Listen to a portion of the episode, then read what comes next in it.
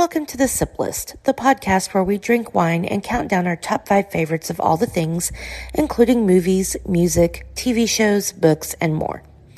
The Sip List does not claim ownership of any clips used in this episode, as any film, TV, or sound clips are owned by the original copyright holders. Additionally, this podcast does contain spoilers, so please be aware. This show does also contain explicit content, so please keep that in mind as you are playing it wherever you are, work, car, etc. Thank you and enjoy the episode.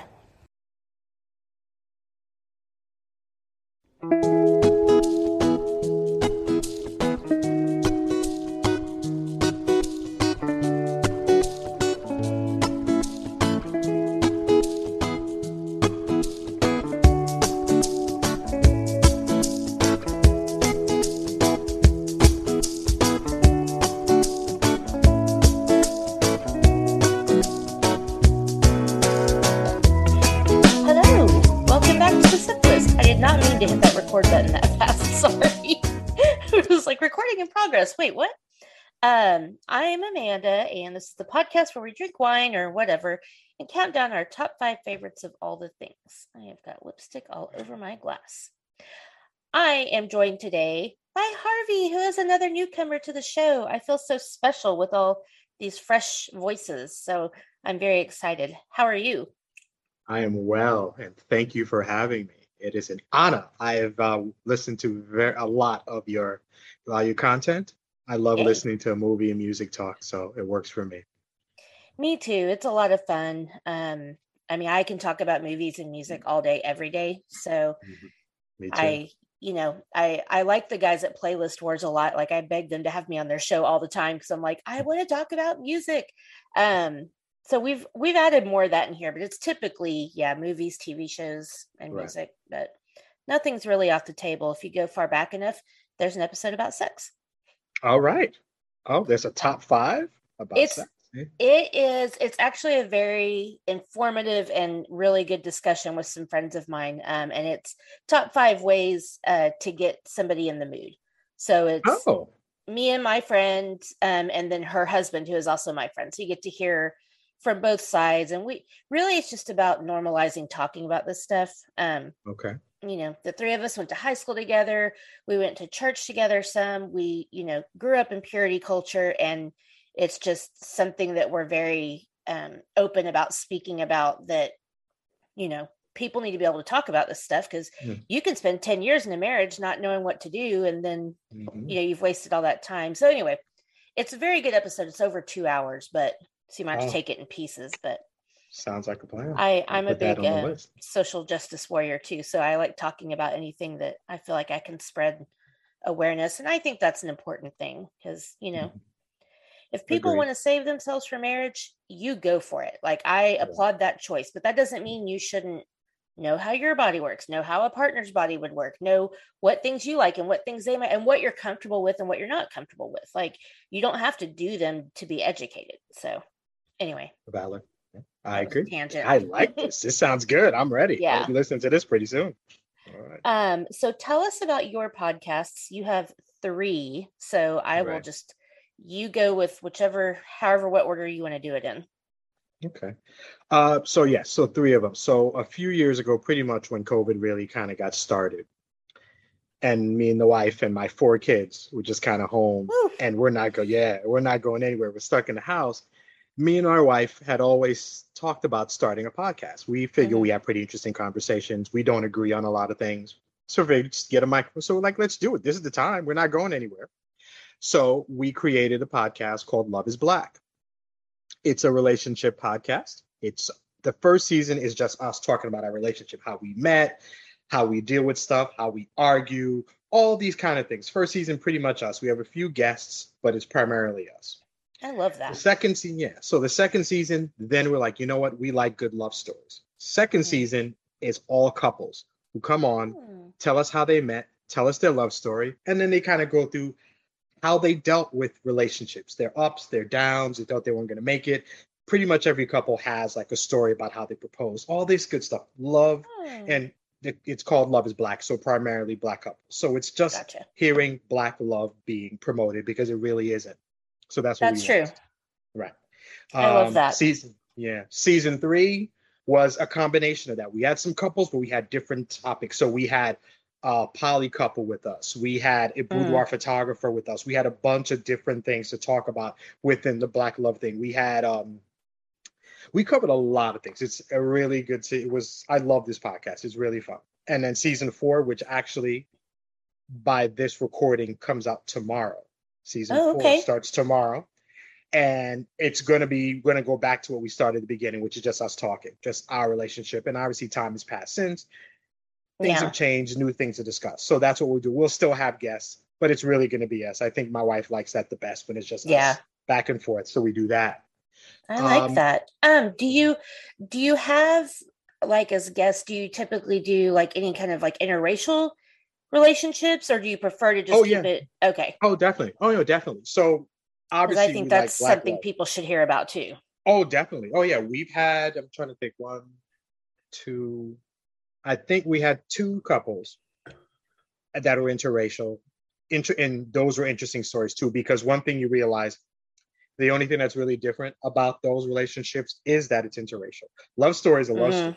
Yeah. the co- yeah the color of the you know the man or the woman or and we had um two relations we had two men we had two women we had couples of all kinds. And a love story is a love story. So we made a point to recognize black love even when there's white love as part of it. So Yeah. it was fun. That was good to do.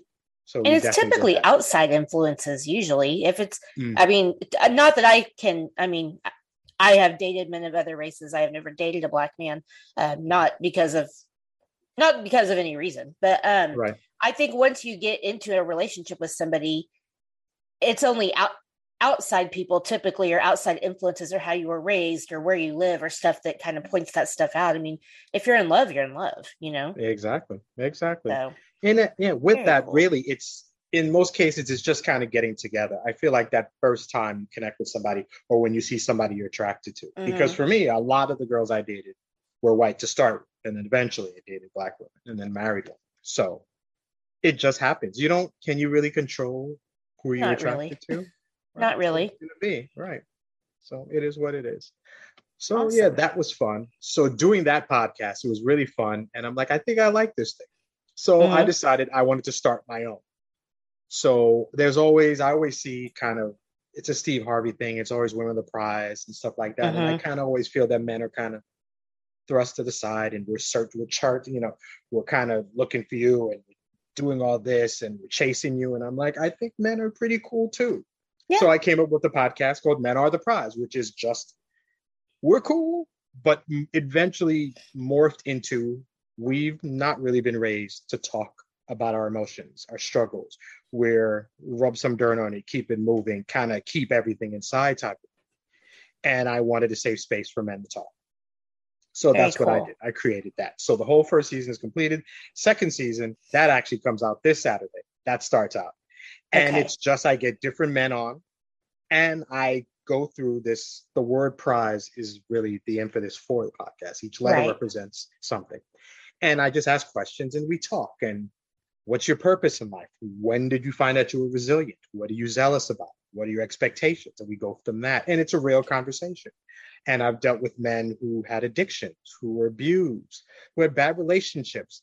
And talking is the key. We, you know, I'm Yeah. not a psychiatrist or anything, but it's the talking yeah being open that's the key and i wanted other men to hear that it's okay to talk about your feelings yes so that's what i that's why i like what i do um and i'm like i'm enjoying that and then randomly because i'm a music or movie or tv or anything head i was following a page called i think it was bracketology and our boy Mhm. freddie was there on facebook and on Facebook, yeah. And he's like he he was putting up, and that's another COVID thing. Got time, Yeah. putting up these brackets, and he was looking for people to do the pod to do a podcast. And I'm like, I will talk about this stuff all the time. Mhm. I don't need a reason. And Bracket Bastards was born, and we have a ball. We're an interesting group. I'm the old person in there. I'm old. I'm 47. I'm older than everybody. i'm 43 so i'm i'm nipping at your heels so it's if you listen to it, I'm always I'm I'm always the separate one because I'm you know I'm an 80s kid.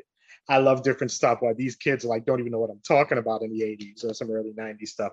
So I always bring a different perspective. And being the only black person, I always occasionally can drop some info in there. Yeah. And that's the fun one. But I really love podcasts. I think it's fun. So that's uh, what I do, I do aside from dealing with my four raggedy children causing Congra- congratulations to you guys on surviving COVID. I hope that you're getting out of the house more and stuff now because shit. Yeah. I can't I can't yeah. imagine a house with that many people.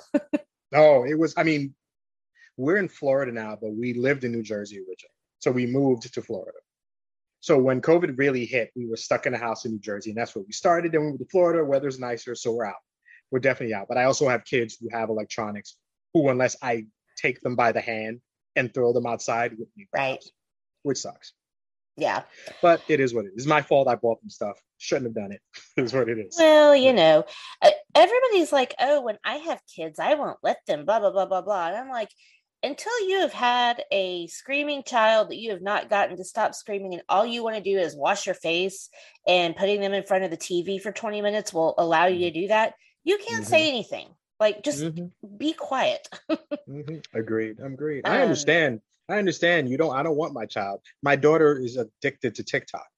Addicted. yeah.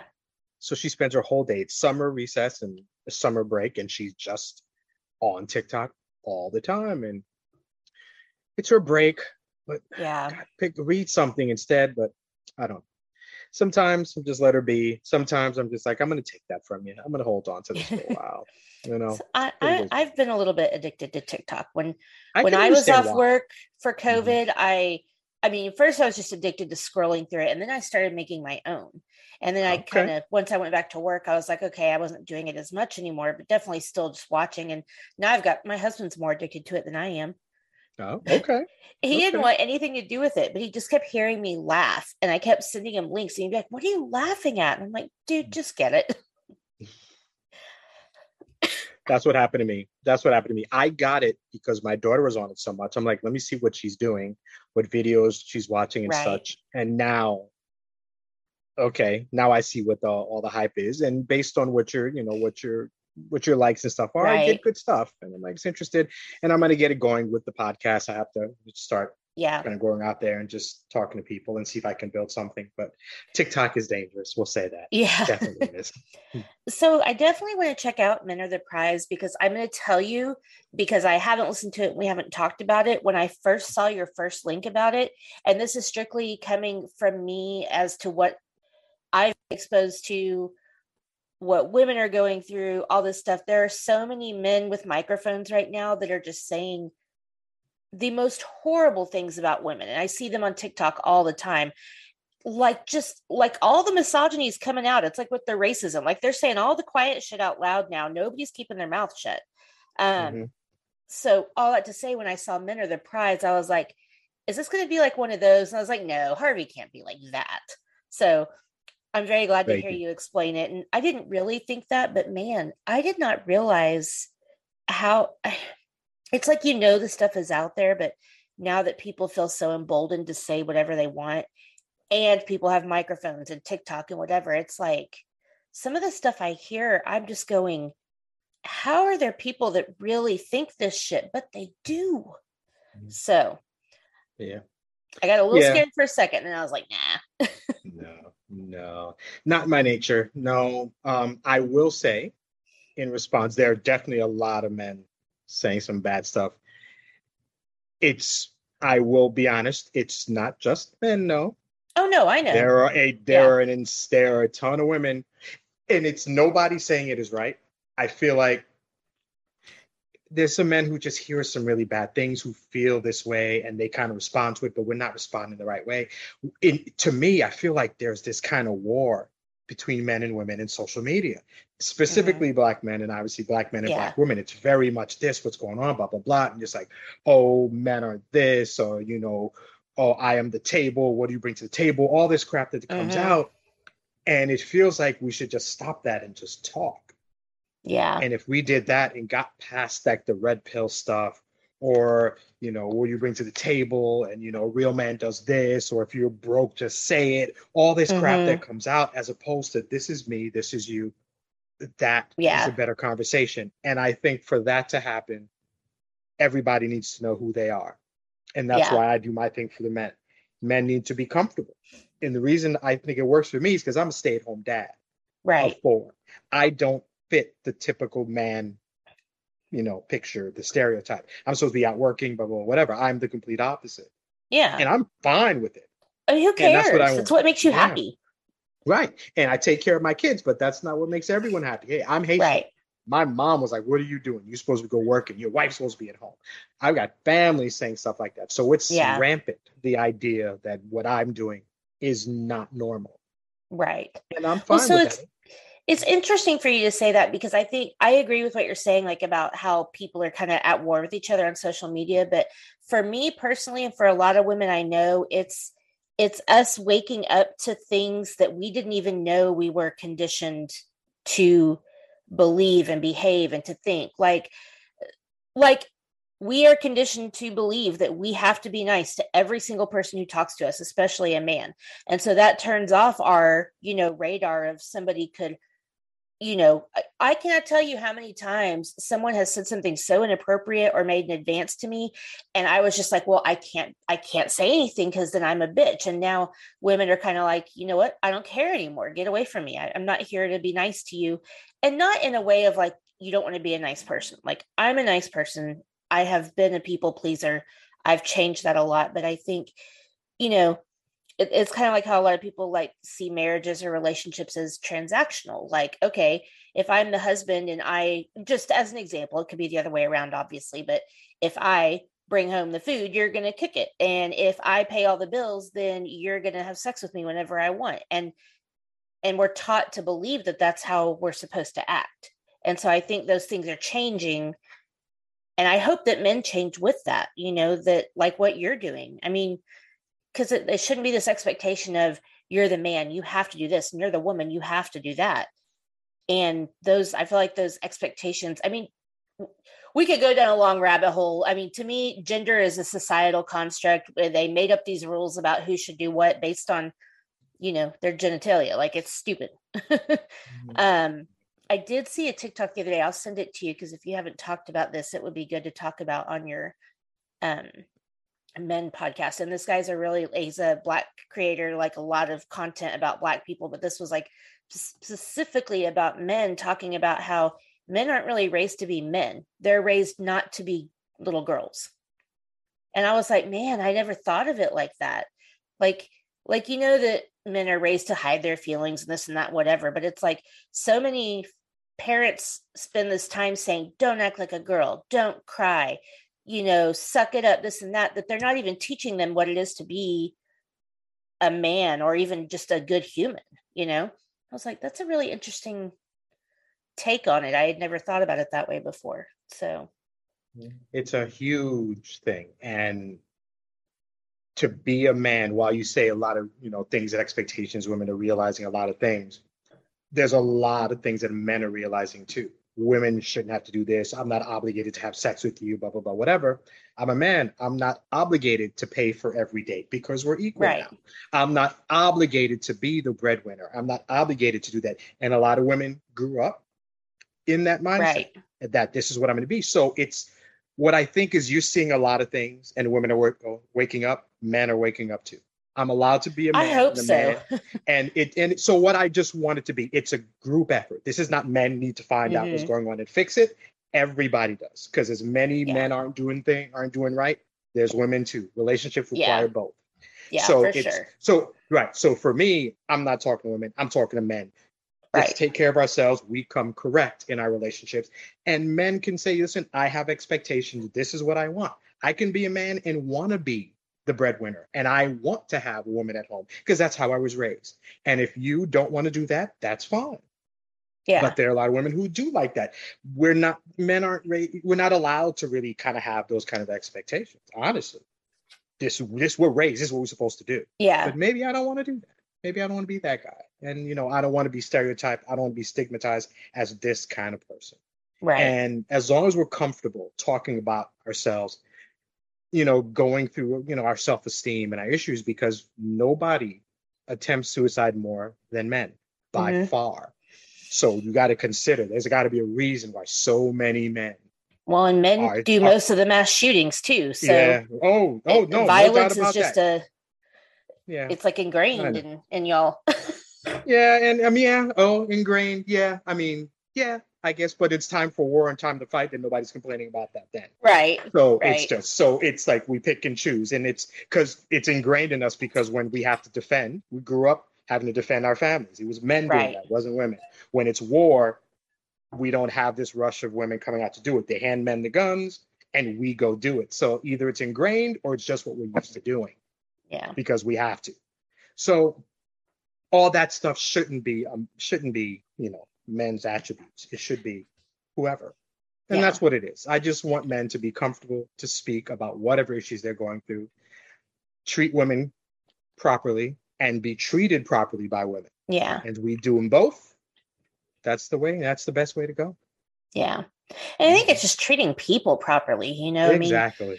There i think an- another thing i feel like i'm seeing a lot with um and again obviously i'm seeing a lot more of of the women's side of these things on tiktok but that there's a difference between a preference and like an expectation.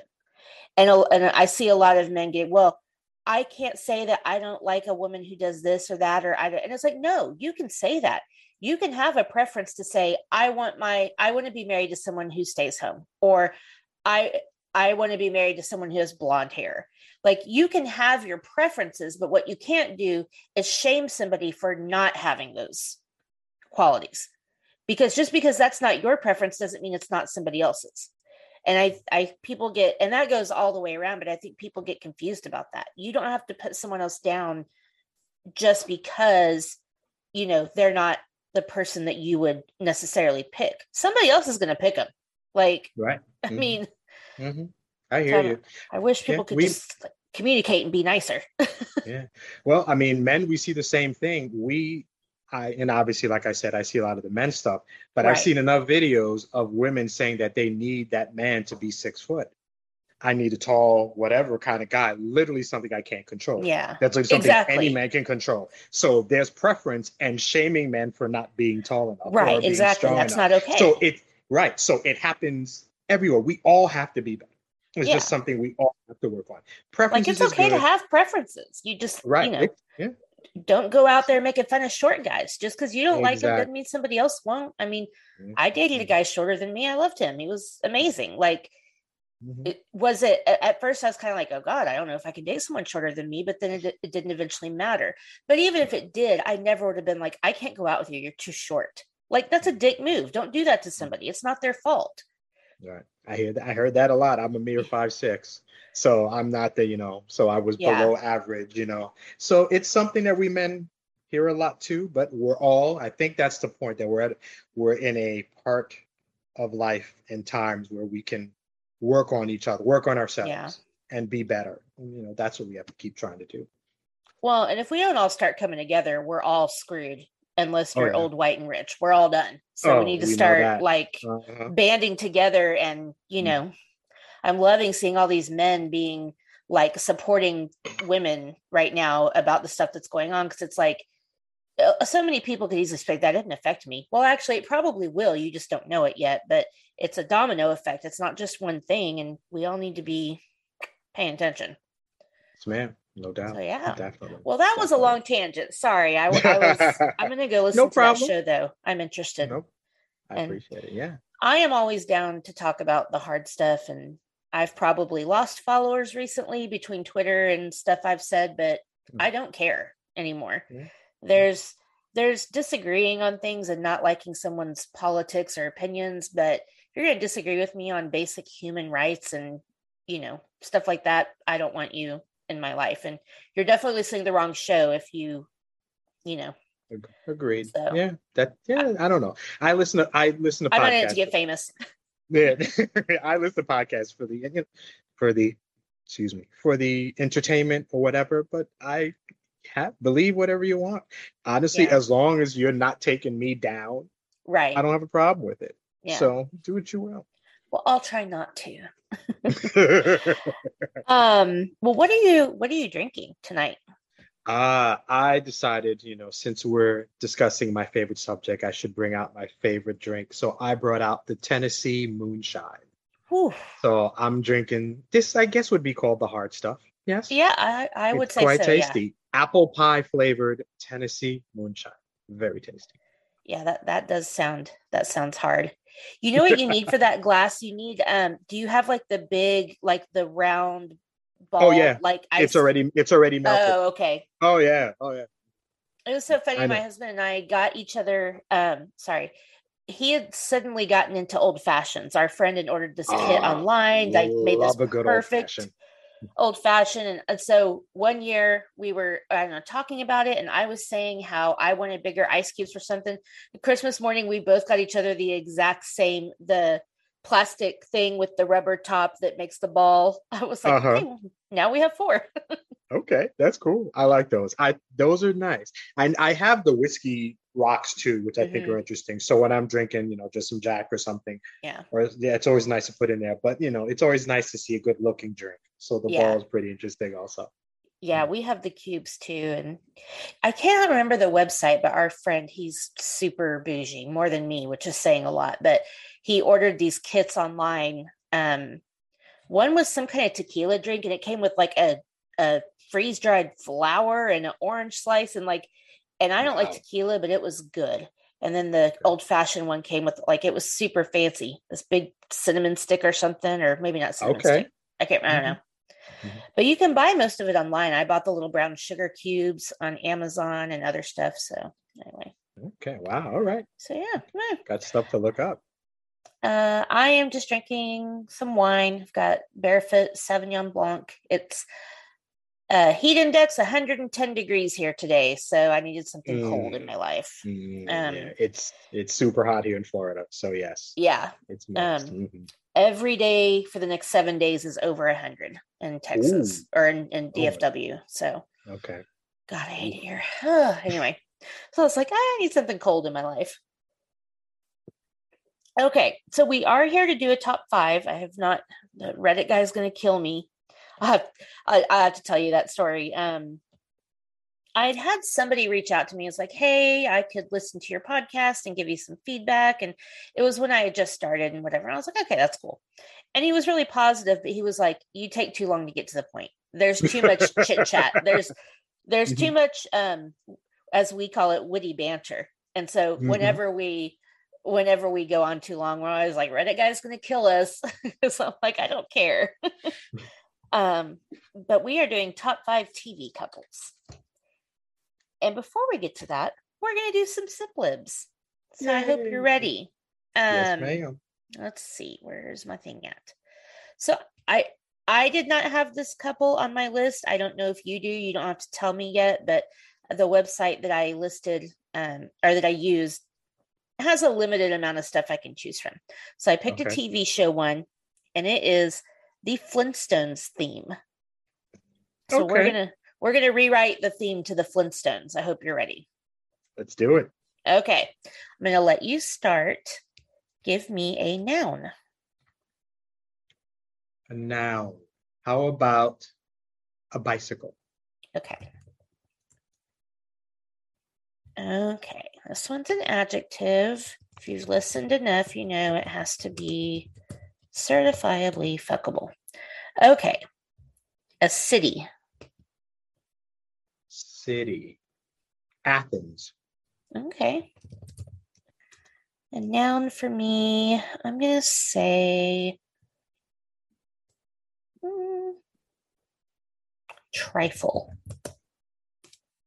Okay, a verb. Violated. Okay. Hmm. Another noun. Let's say octopus. Name of a person. Name of a person. Well, it says person in room, but since we're both in rooms alone, I say just pick a, a famous person or a person you like or Oh, a famous random person. name. Uh, okay. Full name, first and last. sure. Okay. How about um, Winston Churchill? Ooh. Good one. A number. I'm going to say 17. Okay. A silly word. A silly word. Shenanigans. Good one. And then a silly word for me, I'm going to say falafel. Nice. okay, a noun. A noun. Noun. Um. Oh, why? There's millions. Um. I know, right? Uh, chair. Okay, it's hard when you're on the spot. I know. I should have been better than that. Um, and last one's an adjective. I'm gonna say saucy. Saucy. okay. Sorry, I had to cough real quick. All right, here we go. Whoa, okay.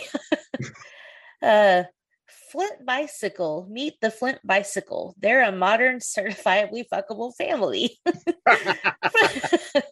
I mean, okay, they got that going for them. Mm-hmm. From the town of Athens, they're a trifle right out of history. Let's violate with the family down the octopus through the courtesy of Winston Churchill's 17 feet.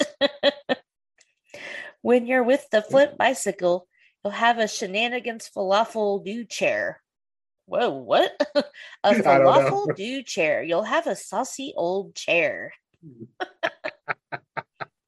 okay, good one. Good that one. was I, fun. I, it would have been better if I sang it, but I can't. okay, so top five TV couples. When I say that my list was long, I believe you. I believe you. Mm-hmm. So before we go into, because um, uh, well, I'm going to ask you how many you think we'll have in common. I will preface it by saying that I limited my top five to sitcoms. Okay. I did do a separate quick top five that I could read off at the end of dramatic shows or you know whatever, but hmm. um, I I just couldn't narrow this down to five, so I had to I had to filter it. So mine are all okay. sitcom couples, if that helps you. Okay. Okay. So how many do you think we're going to have in common? I think I think we're going to have one in common. Okay. I'm going to safely say one as well. I don't know mm. which one, but there's a couple that I feel like should overlap. Um, and then you're we're going to introduce them with quotes as Yay. well, correct? Oh yeah. So uh, are we going to like hear them, or do we bring them up, or like, how do we do it? I. I guess because I listened to all your past episodes, but if I, I'll find quotes if we need to. Oh no, I thought that's what you said, but if if not, don't worry about it. Yeah, okay. I I might have misread your your message. Oh no, so no worries. Mm-hmm.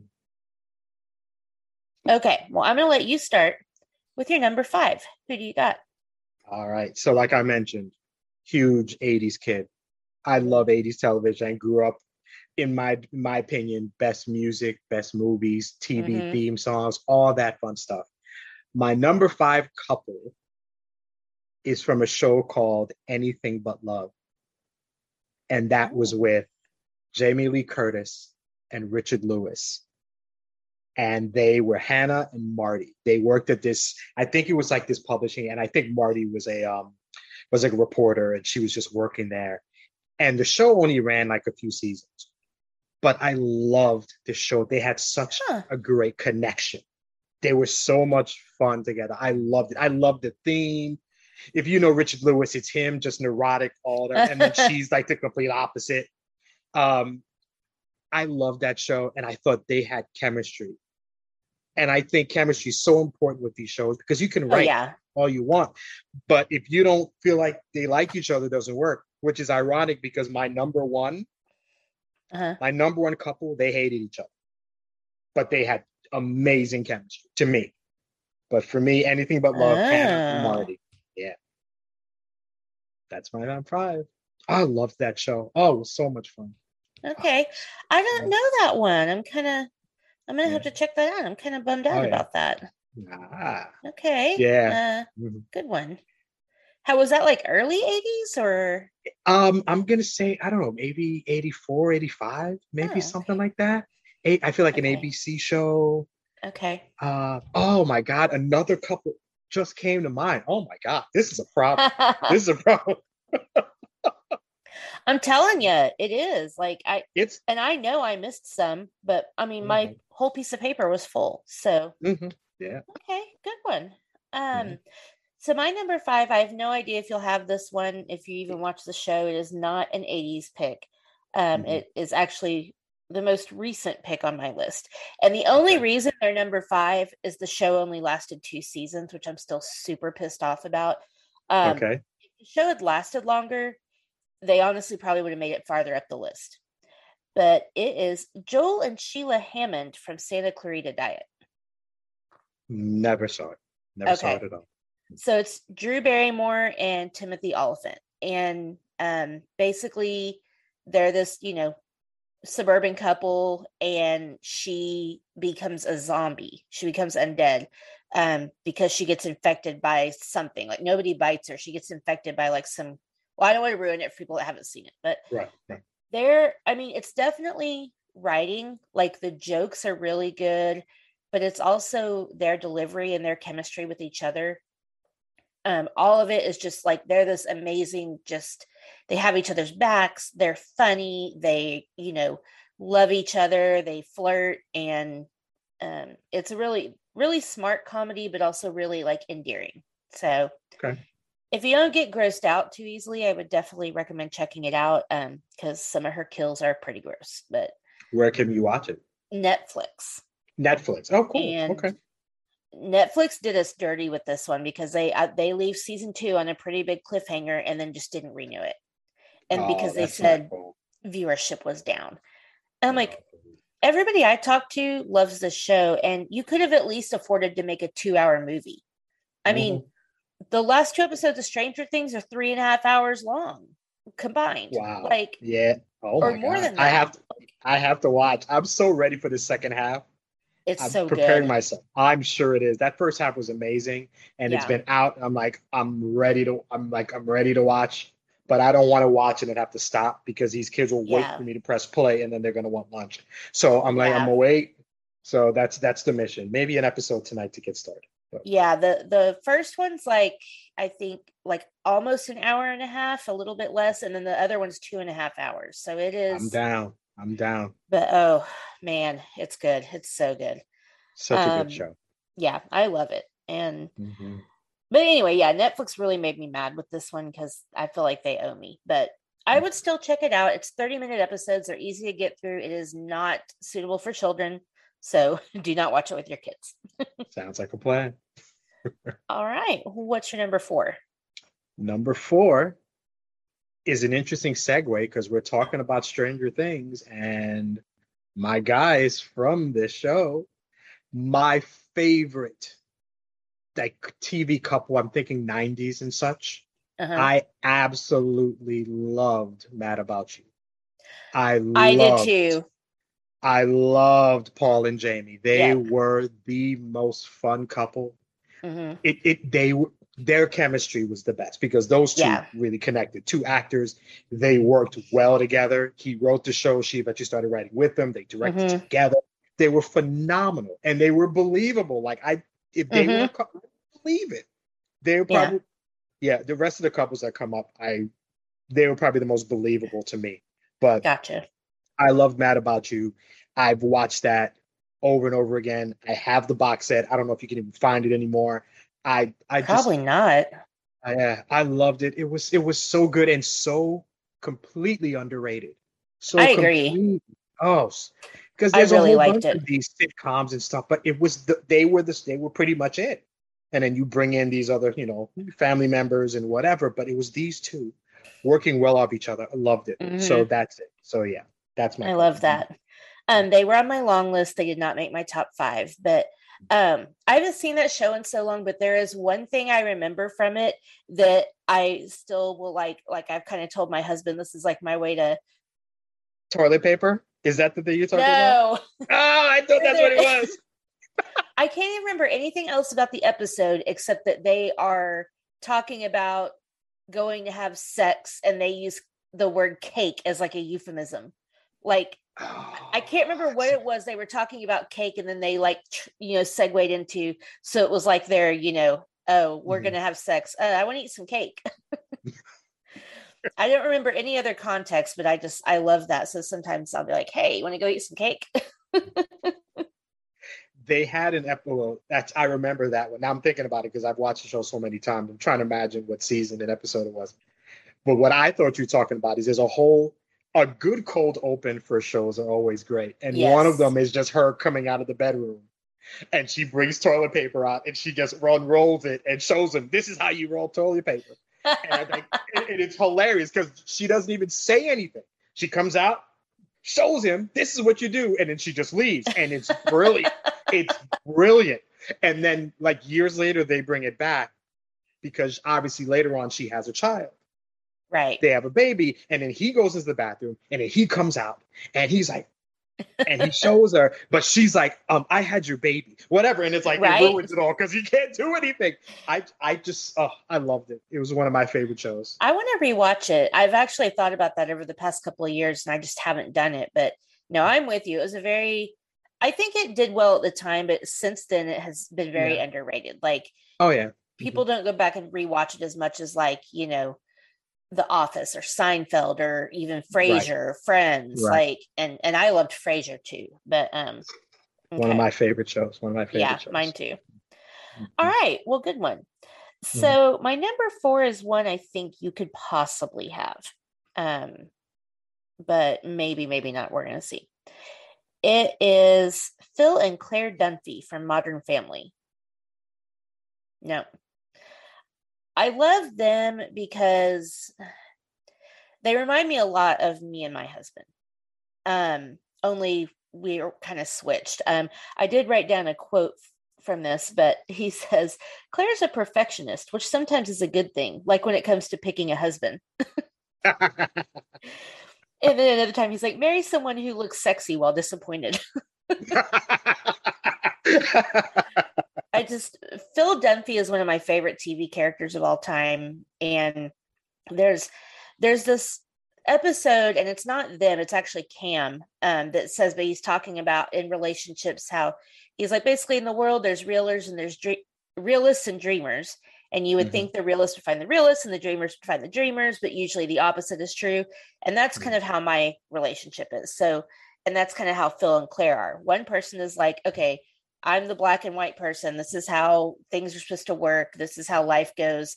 And then you have somebody who's kind of like hopeful and naive and believes things can always be better and as silly and just sees the good in people. And that's kind of like me. So um I don't know. They're just super cute. Did you watch it at all or not really? I I have to say I will. I've wanted to watch it. I didn't watch it during its original run, but I've seen clips and stuff and I find the writing. I find it really interesting, and I think I'm going to definitely give it a shot.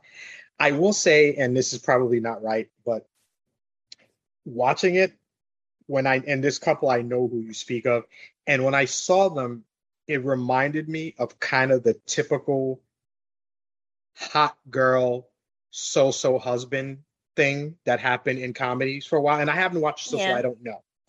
But I always hated that. I always so like everybody loves Raymond. That was the same uh, thing. Yeah. Or the King of Queens, or all these shows where it's like some chubby guy, or I forgot. I don't know because I find Phil very attractive. So right.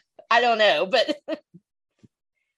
but I'm like, I don't know. That kind of bugs me. But what it looks like is that it looks like it's really, really funny, and it really is. I would, and I believe it. I would and definitely heartwarming and there's just a lot of different dynamics like uh, how they got an ensemble of this size together and to not make any one person the main character is mm. difficult. I mean you just don't see that. You know That's even fun. with like friends and seinfeld and how i met your mother like even a group of that size was hard to do that with. This group's like twice that size because it's an entire family. It's you know a husband and wife and their three kids another husband and wife who is the dad of two of the other ones and his new wife and her kid and then the the male couple and their adopted baby and they're all spectacular so I, I would recommend it for sure. I it requires good writing to do something like that where they yeah. and I feel like I, I um Sofia Vergara, she's on there. Mm-hmm. Like I felt like she wasn't like the breakout star. I mean, maybe people didn't expect her to have those kind of comedy chops to be able to do yeah. that. But it's clear. I feel like everybody on there because for me, the fact that the fact that the dad is able to be known not just as Al right. from Married with Children, and to be, to people will see him and see Modern Family. It says right. a lot that they're able to write that he's so renowned for yeah. being Al Bundy to then be able to play this part. And I've seen that one scene he's talking about being, you know, about his dad and everything. That's mm-hmm. he's he's always had that really great acting. He always, mm-hmm. he didn't get to do that when he was doing Married with Children, but yeah, to have a cast like that, you've got your comedy, but you've got your realism. It's definitely something. Yeah, definitely. I mean, there's definitely a lot of heartfelt stuff, and they and they are able to lighten it up. But there there are definitely some scenes that made me cry, and just you know, like you know, it's real family stuff. I mean, obviously, it's like every other. You can't work everything out in 30 minutes, but right, right.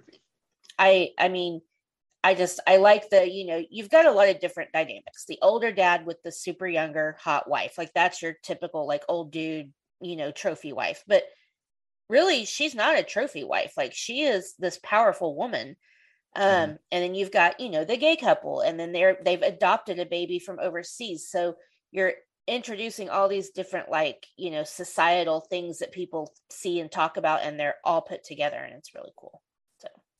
Did you ever watch the show parenthood? I did. I didn't finish it but i did watch it. because that's the vibe that i got. I felt yeah. like Modern Family was the comedy version of Parenthood. Parenthood was a movie that I absolutely love because I love Steve. I love that movie, that, and I love that movie. To then take it and do the show with it, mm-hmm. and then I see Modern Family, and I feel like it's the same thing, but now we got a laugh track, and I don't know if they right. have a laugh track with it, but I'm like, that's the they same kind of yeah. idea, and I and I I'm, I love that. This it's funny, it's serious, but you just have to pick it up for yourself. But I'm definitely gonna watch that yeah, you you definitely should. Mm-hmm. Um, okay, well, so then we are to number three. What do you have? Ah, number three. Oh, I love this. This is this. I think is when I was coming up with this list. I felt like I'm not. Inc- I'm black. I love to see black love on TV, mm-hmm. but for the couples that I came up that I ended up coming up with, I only have one black couple on my list, and I'm like, this sucks. But when I think about couples that I love, it had to be it's Dwayne and Whitley from a different world. I yeah. absolutely loved it, and I honestly, I kind of, I debated Heathcliff and Claire, but I'm like, I'm not going to put them on there, and because I, I side, yeah, I have the same issue. Yeah, he, I mean, and to be honest, that's they're on my they're on my you know honorable mentions because aside yeah. from the foolishness that Bill Cosby is, the just the criminal that he is, that couple was like the first yeah. black couple that wasn't like from the hood. Because I grew up right. in good times. I grew up in all this stuff. They were an affluent black couple, mm-hmm. doctor, lawyer, doing great things. I'm like, I love that couple. And it was like they yeah. represented what we can be. But for me, Different World was better because one, I had mm-hmm. a massive crush on Lisa Bonet. Right. So first season she was there. Then she left. Yeah. And then she and then but then they did a great job. She's there, then she's like, I'm not doing it. And they had to reshuffle.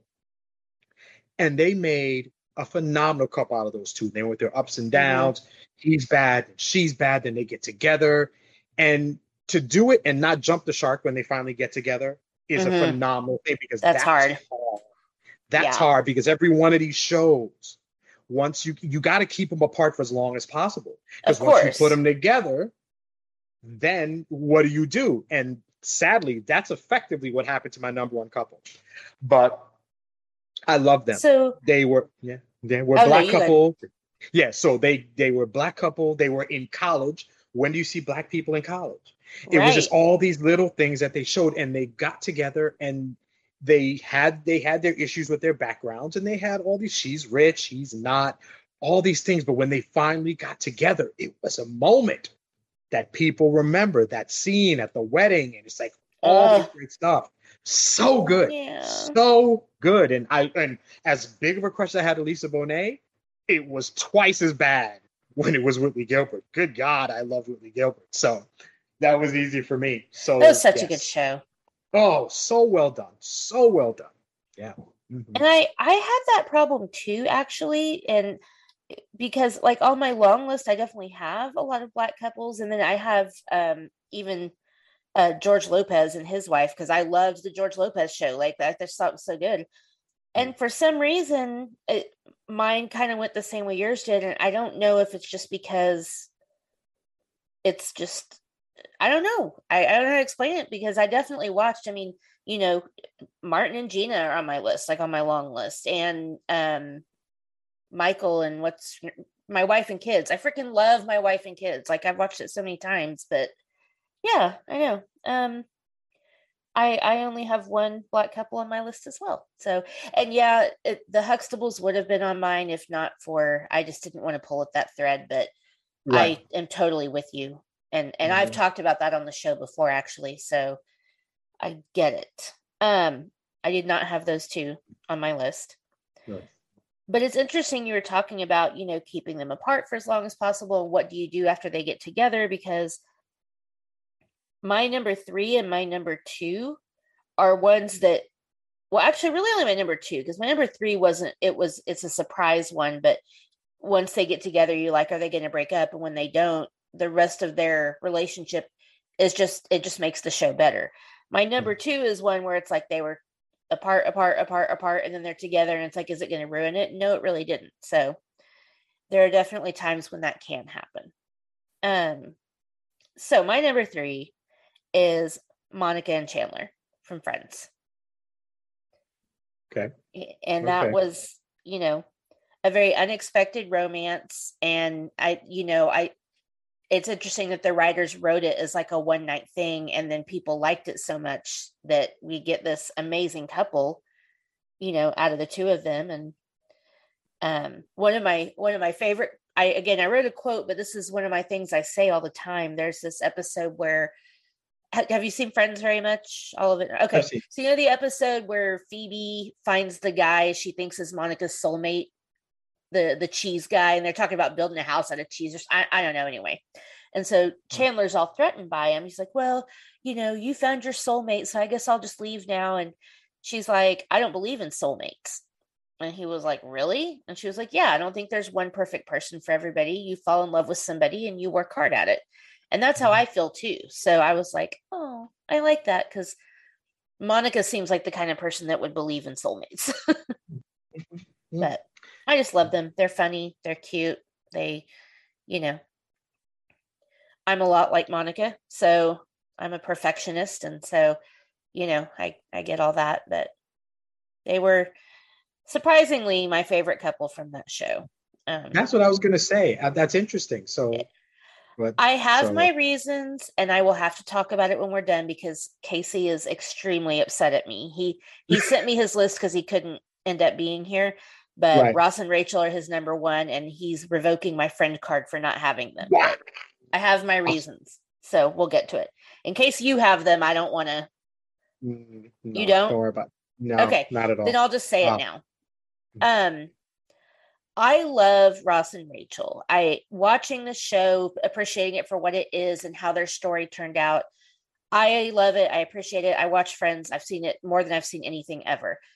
But objectively looking at it, their relationship is super problematic. And I feel like I know it was for TV and I know it was for suspense or this or that or whatever, but I I don't know. A lot of times they were just both so toxic that I'm like looking at it now, I'm like, man, if that show were happening now, nobody would support that relationship. Ross was clingy and needy and obsessive and jealous and you know, Rachel was just kind of flaky and you know, they were just so mean to each other when they weren't together and it was just like, you know, Mhm.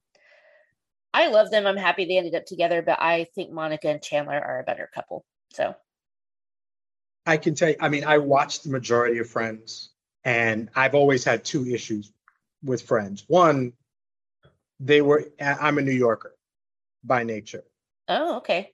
and I was. I was. You know, I grew up in New York, went to high school in Long Island, whatever, and eventually moved to Jersey, now Florida. To do a show in the heart of New York City, and for me not to see me made no Mhm. fucking sense. I So agree. immediately I had a problem with that. It was not believable. Two, that apartment would have been like four thousand dollars in New York. right. How are you living there? So Right. that made no sense. My real the people who came up with friends are the people who came up with Living Single. Living Single was what that show start what it was supposed to be. Living Single first, then Friends later. It was if you look at it, it's essentially the same idea. Mhm. One of them blew up and one didn't really. For me, I, I always found that relationship. I'm bad with this. My wife says it all the time that when I watch TV, because I'm a male, I have this malist views of things. And they built up Ross as this guy who was in love with Rachel from the beginning, high school, Mhm. the whole prom thing, all this stuff. He finally gets the girl that he's been pining after for years and then cheats on her? No.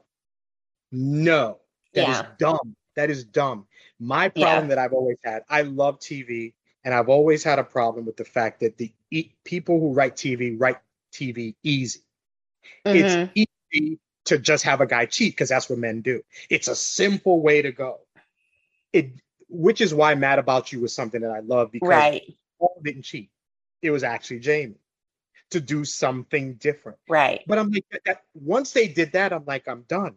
Nobody was more, and you said he was clingy and whatever, but and definitely, but nobody was more hooked in love Mhm. than he. He would not do that. That No. doesn't make sense. You don't build that Yeah. up. The prom video, which in my opinion is maybe I have a really random idea that I think every show, no matter how bad it is, has one really, really good episode. I think any show has done one phenomenal. And to me, That's that's, the to Yeah. me that one. It is brilliant. It's it's emotional. It's everything. And they did it right because then they get together, but then like two episodes later, they're not. Like they spread it out well. I couldn't find, I didn't believe that. I didn't believe that at all. They were going to get together, whatever.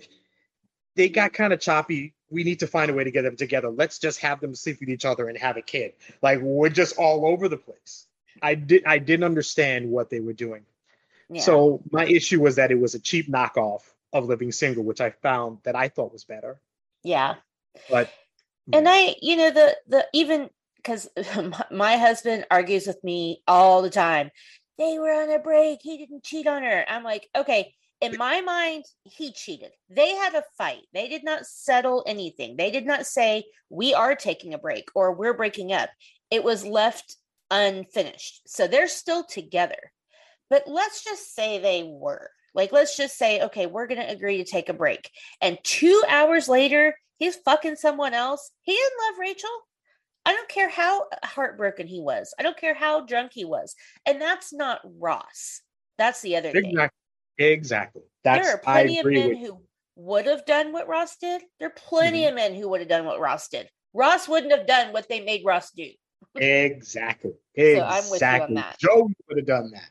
right easily. Ross would. Ross was, in my opinion, would have been the would have been the spine, the backbone of that Yeah. relationship, because he was the one. He was in all the way. yeah I don't know, most underappreciated character on that show because I feel like they started with him, him being married and then losing his wife because she's a lesbian, and then essentially kind of not having his child. I feel like there's a lot that they could have done with that, but they didn't run with it. They kind of he he was probably the most multifaceted character on that show but eventually he's just pining on after rachel and then he's neurotic Yeah. like monica type of thing. And there was so much more that they could have done. Yeah because they had him do some real yeah things. Like, okay, the, the prom video after that was actually when they did officially get together, but they had the thing before where they kissed in the coffee house and then he broke up with Julie and then he he's trying to figure out what to do and he makes that list about her. Right. Like, oh, uh, okay, last night you just made out with the girl you have loved for like 10 years and you're gonna sit there and go, well, she's just a waitress and her ankles are kind of chubby. And, and, and when she, I will say this is one of the moments in the show that really did make me cry when she said, you know, imagine the worst things you think about yourself. and then to realize the person you love not only thinks those things too but uses those as reasons not to be with you because that's like all the insecurity things that you have about yourself you never want the person who loves you to think those things too like mm-hmm. And so it's just like man which i know they had to do that for drama but again i just don't feel like that was ross. I don't they did it's because in the end it's a tv show and it's what every show is. You can't keep them together. Yeah. if they're together after the first season um what am i right. watching for? So there's different ways and that wouldn't have worked with them. Right. They could have there was different ways of keeping them of them being together but something said nobody had to cheat. Something could have happened. Right. maybe she gets that job in paris at the first season and she goes.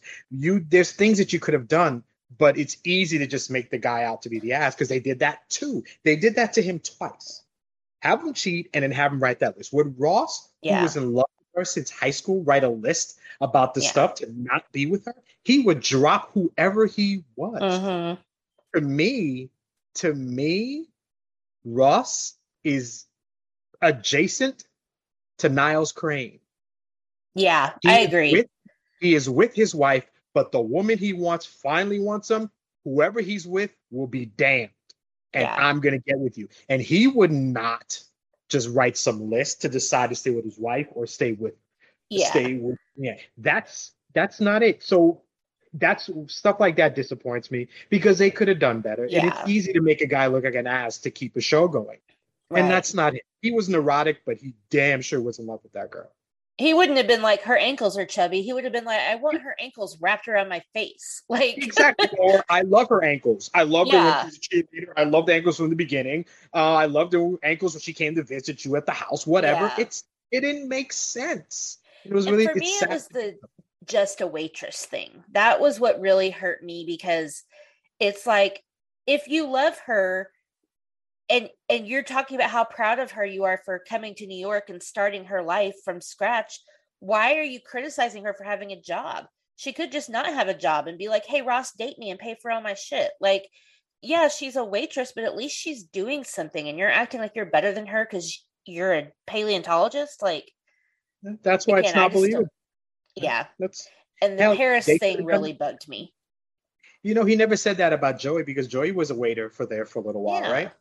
Had they carried that on or something, there's a little plot you could have done, but it's not believable. Right. It's not believable. He's clingy, he's whatever, but he's a man in love. And you get a man in love. When a man is in love, we're different. Yeah. Man, we'll do we'll anything. So it doesn't fit that he would see yeah. this. And he wouldn't need a list. Julie was cool, but she wasn't. It Rachel. wasn't Rachel, like he said. That's, and, that's it. and that's all that matters. So all of that really threw me off. And he, I don't know.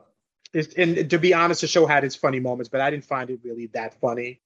I found such there was such holes in it that I found yeah. it hard to like watch it religiously. So I could see why you feel that way, and I definitely understand the no diversity because, yeah, even though it's the '90s and I've never lived in New York, I feel like that's still not representative of what New York was. Not and, at all. You not know, and they still really introduced very few any characters. I mean, when they had Aisha Tyler, I was glad that they had her and that she was educated and confident and smart, and and I actually kind of liked her with Ross. Like, but other than that, you just didn't get you know a lot of that and and the Paris thing really bugged me. I feel like as much as Ross loved Rachel, he would not have wanted her to give up that kind of an opportunity.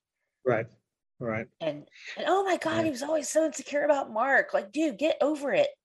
Mm-hmm. Mm-hmm. but yeah. The, you know what I found interesting? I was kind of. T- I'm sorry, sorry, I didn't mean to. No, no, you're good. I was talking to the bracket bastard. I was. We were on our message board and we were just kind of talking about stuff, and we kind of got into talking about diversity with TV and movies and such. And Aisha Tyler fits into something that I've always been annoyed with. A show, instead of having a black cast, will just have one black person, but they'll be a big time black person. So I don't have four or five black people, but I'll have one and they'll be the judge or yeah. they'll be the mayor or they'll be somebody important. So not that I'm, they could have introduced her as a waitress at the coffee shop that they go to every freaking day but instead you bring her in as somebody that Ross meets, works with, whatever. And I'm like, diversity means that you're sitting in the middle of New York. Yeah. Not too far away from Brooklyn. And black people, they didn't even have them walking by. They would have scenes and they're on the street. I know. Are you serious? There's no black people? Where are you? What part of New York Yeah. are you at? So it, it, it never I never understood that. Just I liked her, but if that's the way you really see New York, then just don't have any black people at all and just leave it alone. I feel like Yeah. they probably at some point somebody was like, listen, we need to have some darkness on this show because now what the hell's going on? We got to do something. Bring a black girl into the show. Find a pretty comedian. She can act, whatever. We'll bring her in. It just didn't fit. It she felt so out of place. Yeah. So out of place. And then to have her leave him for Greg Kinnear, then bring a white guy to take her, like, really? Like you made no sense. So it was really ridiculous. Yeah. I I agree with you. And yeah, again, now that show would not hold up, but I will still say it's probably my favorite show of all time. Just because I, I yeah, it really is. Okay. I you know, I don't know. It just it has a special place in my heart and and coming from what you're saying, like I I definitely understand that and I would never begrudge anybody for that because I can't imagine even when I watch like okay, I just got done watching Bel Air. Okay, pretty much everybody which rightfully so because it's the same as, you know, Fresh Prince. It's like everybody on the show is black and to me I I don't really care. Like to me I'm like okay, everybody's black. That's cool, but I don't I don't think of it that way, but if I could see how like if I was black and I was watching a show, every single show was all white people, how exhausting and annoying that would be. Like and I it would be hard to like something if you never saw yourself. So Mhm. I I can't I obviously don't I can't identify with that, but I definitely understand it and I would never be mad about anybody being mad about that because that's annoying. So- It's interesting thing. I was because I've been thinking about this dealing with the bracket bats because they're younger, so I have these issues, and I'm the only black person, so kind of slowly kind of leaking things to them when we talk about stuff. And I was trying to find a way to compare it, and the best way that I can compare diversity is as a woman, you watch movies, and for the longest time, and it still goes on now, movies are damsel in distress. Big strong guy comes in, saves the day. Mhm. So you were represented, but you're represented as this weak. I can't take care of myself. I need this man to come and sa- take care of me. It's the rom com thing. It's Right. you can like you can really. There's a whole list of what you can do, and I'm like, that's it's close to that. The only thing different that with black people, we weren't even in the movies, right. so we weren't represented at all. At least with white women, you were there, but you were just demeaned. But we weren't even in them. And then when we were, like horror movies, we were there. We got killed during the credits. Like we weren't even really in them. So I'm like, that's that's the only thing you can't understand is that you're so used to seeing movies where you're just the only people there. Yeah. It's kind of hard to kind of comprehend what I mean when I'm like, why couldn't the friend or like one of the leads be a black person? Why Right. why why was I the guy pumping your gas at the gas station? Why Right. it, and that's it. There's just when and it's not it's something you have to recognize when it's but you won't because it's not something you think about. You're in Right. there. You see everything. But when you're when you're a black man or a black Right. woman and you're like, I'm not there. What's going on? So it is what it is. Yeah. Well, I remember when Black Panther came out, and I think they said, oh God, I cannot remember who did this. Maybe it was Kendrick Lamar, or maybe it was Jay Z. I don't know. I think it was Jay Z. Somebody, anyway, rented out an entire theater and brought all black kids to come watch the movie and paid for it. And Mhm. I was telling my husband about it, and um, he was like, and I swear to God, it's not because he's like anything, anything. He just goes, well, why, why is that? Why is that such a big deal? You know? And I was like, because you grew up watching Superman and Spider Man and Aquaman and Thor and all of these characters that looked exactly like you. Just like I grew up, I mean, yeah, I saw Wonder Woman like on the TV show, but and Mhm. so this is how I explained it to him. I have never once gone to a superhero movie and seen myself. None of these kids, black kids that have grown up, you know, they're always dressing up as Superman or whoever, they've never gone to a movie and saw someone that looked like them. It's a huge fucking deal. It is like a Mhm. big, big deal. And he was Mhm. like, Oh, I never thought of it that way. And I'm like, I know you don't, because it's just it's what you're used to. Why why would you think that? And and that's what it is. So we can't get upset about that because it's not this conscious effort to be racist or whatever. You're just living a life where you're represented. You're everywhere. Black Panther yeah. was a huge deal. Right? Even just being in the Avengers, even before they branched them off and made right. and did a movie, to see a black film that wasn't like black exploitation. So it wasn't Foxy Brown. Right. It wasn't some. It was a serious film that was phenomenal that took into account our culture, all these things. Right. It's a beautiful thing to see. And to me, I remember seeing that. And the last movie that gave me that feeling was Malcolm X. I remember seeing that because Spike Lee and going yeah. into the theater, and I saw that with my dad. And it's like obviously oh. there's white people in that movie, but the central figure is a black man, right? And what he's going through, and I'm like, it's. And I was Super talking this powerful. about this. It's amazing. Oh my god! And what? And in terms of movies, but in terms of TV, the last thing I remembered that was that deep was Roots. Mm. And Roots is all black people, Ooh. but it's not. Yeah, it, and that's hard. It's so hard to watch. Hard. And that's the thing, you know. There's so many issues we have. Black people when we see black movies, we have this it's the black a bunch of black kids in a room and the white teacher comes to save the day. And it's all these tropes all these things yeah. that have done.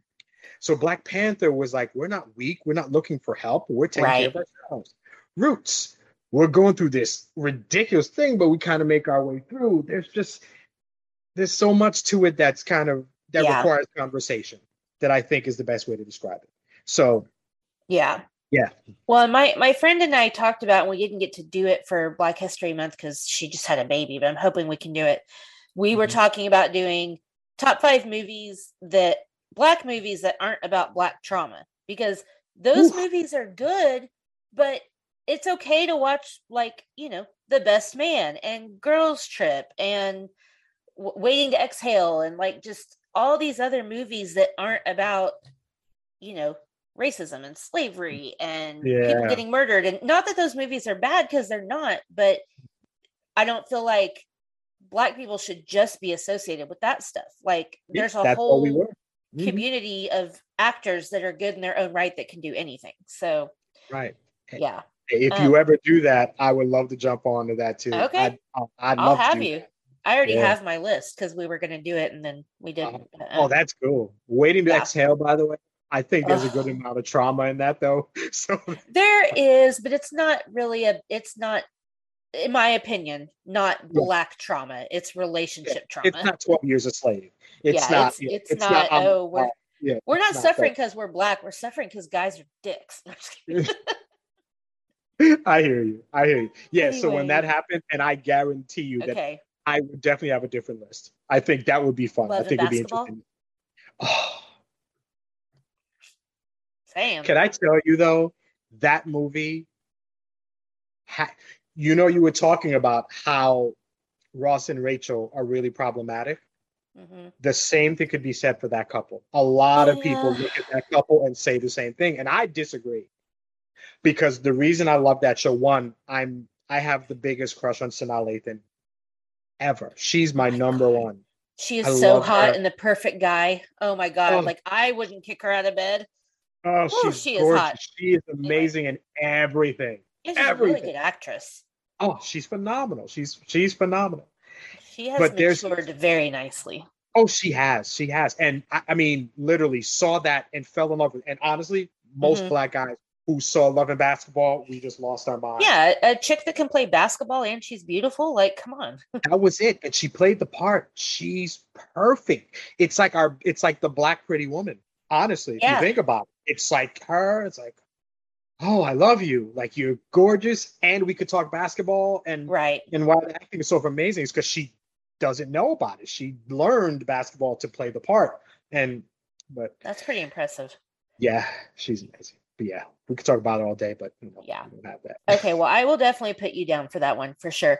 Yeah. And spoiler alert, I don't know if Jeremy told you we did um a top five superhero hall pass so it hasn't come oh. out yet.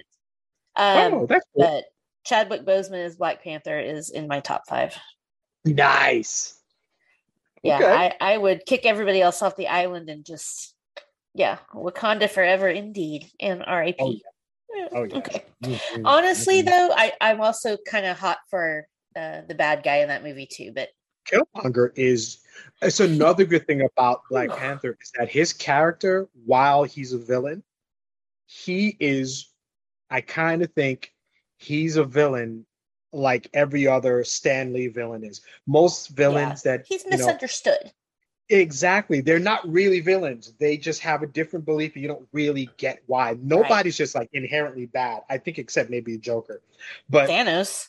yeah, Oh, Thanos. wait, Oh, yeah. Is that Um Avengers is not him. No. okay? Yeah, so don't ask me. I can't. DC, right? Um, but can't for me, who writes what. Killmonger, yeah, he's he's like aside from his methods, what he believes is right. Yeah, So, and he looks good doing yeah, it. oh, yeah. Mhm. Okay, what's your number two? My number two is pretty much when you talk about TV couples, they're named because of this couple. This is the couple you talk about. When you talk about couples getting together and how it takes so long to get together, when you talk about the quintessential TV couple, you talk about Sam and Diane. You talk Oh, about Cheers. yes. That's the one. One of my favorite shows in the 80s. I absolutely love Cheers. Absolutely love Cheers. Yeah, it's and so they did good. it, and they did it perfectly. They met. It took them years to get together. Yeah. Not even years. It took them a while to get together. Then they didn't get together. And they had the protagonist. They had Frasier there, supposed to marry. Mhm. Obviously, he's not going to marry him. And I, I hope I'm not. I mean, the show is almost 40 years old now. If you haven't seen Yeah. everything, I, I- don't want This to be show comes it. with a spoiler alert at the beginning, so you're fine. Good, good, good, good. They were Spoiler together. alert: then they Frasier gets his own show and ends up with someone else. Honestly, it's better than Cheers to me. That's my humble opinion. I But- love Frasier. I love those two. I that's one of my favorite shows. Um, and they, Sam and Diane, is what couples are. Mhm. Every show, it's like this is what we're trying to do because they were t- not together for season one. You think they're gonna get together. Season two, they don't get together. Season three, they don't get together. They finally get together, then they don't, and then she leaves. Like Yeah. it's brilliantly done. It's brilliantly done, and that's Yeah. couples. That's and you would think they would jump the shark when she leaves. Then you bring Kirstie Alley, and it's a whole different thing. But Yeah. that's TV couples at its finest. Is Sam and Diane. You, and you know who that kind of reminds me of um, on my drama side list is um, Doug and Carol from ER. Did you ever? I was thinking about. I was thinking Yeah. about. I thought about ER. Because it's like not- they're kind of together, they're not together, then they get together, then he leaves, and it's just like, Mhm. oh, and then they get together at the end, and I just can't take it. Yeah, I agree. I agree. There's so many couples on that show. Yeah, That's that. I think that's the issue that I had because they, in my opinion, probably should have never gotten together. They, it shouldn't have worked out. Eventually, Yeah. it's love, and they just have to get together. But drug overdose to start. He's a womanizer. All this stuff, all these things that they go through, and eventually he goes, and then she kind of chases him. But she had relationships in between. It was it was weird, but I liked could- it when they ended up together, though. I But agree. I agree. um, on my five that I did of dramas that I'll say real quick, I do have a couple from ER. It wasn't them, but okay. All right. My number two was almost my number one. I had a really hard time with this, but uh, again, going back to you keep them apart forever. And then once they get together, is it still going to be good? And to me, it was even better. Jim and Pam Okay. from The Office. And I I think what I really liked about this because it definitely has its issues. She's got a boyfriend. He's clearly flirting with her. Like he's, you know, he gives a speech about I just had to wait. Yes, you did wait, but you didn't always play fair either. But you know, I feel like it it took them a long time to get together, but their friendship was always so beautiful. But then once they got together, you know, they they had this different path and different trajectory. And I feel like their inside jokes and just how cute they were together, I really loved. But I really loved at the end, the last season, when Jim gets the job in Philadelphia and he's like doing his dream job. He's like a sports agent or whatever. And they really show you how this impacts their relationship. So it's not just all fun and games. They show you the drama, they show you the fights and how and and that goes along with, you know, another choice that I had, but I feel like I really liked that they kind of tried to make it real, you know, and and you know, it's not just all fun and games. They're not just happy all the time. Like they really struggled, and you were like, are they going to make it or not? Mm-hmm. And Jim Halpert yeah. is one of the loves of my life. So actually, John Krasinski is one of the loves of my life. I'll right. take him every day, no matter what. But I am a fan of the original Office. Yeah. The, so I love one. I love the British one. I love what he did yeah. with that. It's that kind of dry. They took that dry humor mm-hmm. to new heights, and Carell was good with it on the American version, but yeah, it was cold with the British. I love he British was, humor. Yeah, uh, he was so good. So I didn't. I watched some of this Office, and a lot of people love it. It didn't do it for me because I'm kind of partial. I'm kind of partial to the original. Um, but I did enjoy it, and I, I like seeing a couple. I don't know why I felt like they reminded me of somebody else, some other couple where he was just kind of sitting there waiting in the wings type of thing. It actually reminds me of it's kind of me and my wife, to be honest, because I met my wife at a job. We were working and we were there, and I saw her. I'm like, that's going to be my wife at this place. Oh. And she was dating somebody else there. And I basically just had to kind of wait. Right. And he was a bum, and it took a while. Eventually, they kind of broke off, and then I kind of just waited. And meanwhile, like we were in separate teams, and I think everybody but my wife knew I loved her. Everybody knew I was interested. For some reason, she didn't catch it, and whatever. but the people around me knew. But even like a team leader of mine was trying to hook her up with somebody else. I'm like, dude, you know I like her. Why would you do this? And it was just, it was weird but I think when I see them, and it, I like a good romantic story. I like, yeah. I, I, like their story how they got together. So I think it's, I think it's interesting. But for me, because they didn't run that with The Office, the British version, yeah, they kind of extended it. But I kind of like the introduction, the kind of origin story. But The Office is clearly one of the best shows. Carell. Yeah. I mean, yeah, it's and and I would even maybe say give it another chance sometime and you know just try to watch it all the way through. But mm-hmm it is again it's one of those shows that is a little problematic now but i think mm-hmm. if you watch it in the frame of mind it, eh, the problem is that michael scott is kind of a dick. He is insensitive. He is but the thing is i don't ever think he's trying to be these things and so that's his one redeeming quality is that he's not purposefully ignorant or rude. He's just stupid Mm-hmm. But mm-hmm. but in today's climate, that stuff wouldn't really get a pass, and rightfully so. But because because I rewatched it, my husband had never seen it, so like over COVID time, we we watched it, and I was like, "Ooh, that that does not age well." But I remember watching it and laughing at it because I was like, "Well," and and I even remember because one of my best friends, the one that I say we were going to do this show, she's black, and I was like, "Okay." Am I allowed to laugh at that? and she's just like, yeah, that shit's hilarious. I'm like, mm-hmm. okay. but it's also her favorite show, so she could be biased. That helps. Like, I think the reason I liked it, I'm so sorry. No, I, no, you're good. Go. I think for me, the reason I like the British version is because Carell, Michael Scott, is you can tell he's dickish, but in a kind of like, I can't really be mad at you because you're not really. The guy in the British version was a dick Yes. Like he was. And so yeah. that's what made it even better. It's like he's a he's aware of it. He does have yeah. some endearing qualities, but it's gonna take a long time to get to it. So he's just dickish because yeah. that's what he is. That's what makes it even funnier. It's like that hard, it's like mm-hmm. that really uncomfortable laughter that you get that I feel like they tried to do with Carell, but he's he's sweet. It's hard. Like you could be mad, but you're like, you know, he's not really bad. But sometimes so, he is so uncomfortable where you're like, um, like there's this one episode, and I I'm like I'm going to hell now for laughing at this when I think about it now. But I swear every time I saw it, I just died. And my friend Ashley, we both are just like, um, it's the Benihana Christmas one.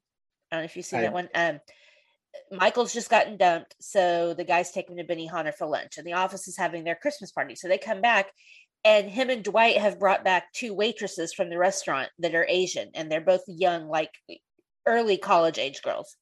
Okay. And the girls come in and they're still in their Benihana costumes, and they, you know, uh, she goes up to the table and picks up some food, and Angela comes over and goes, "Hey, you can't have that.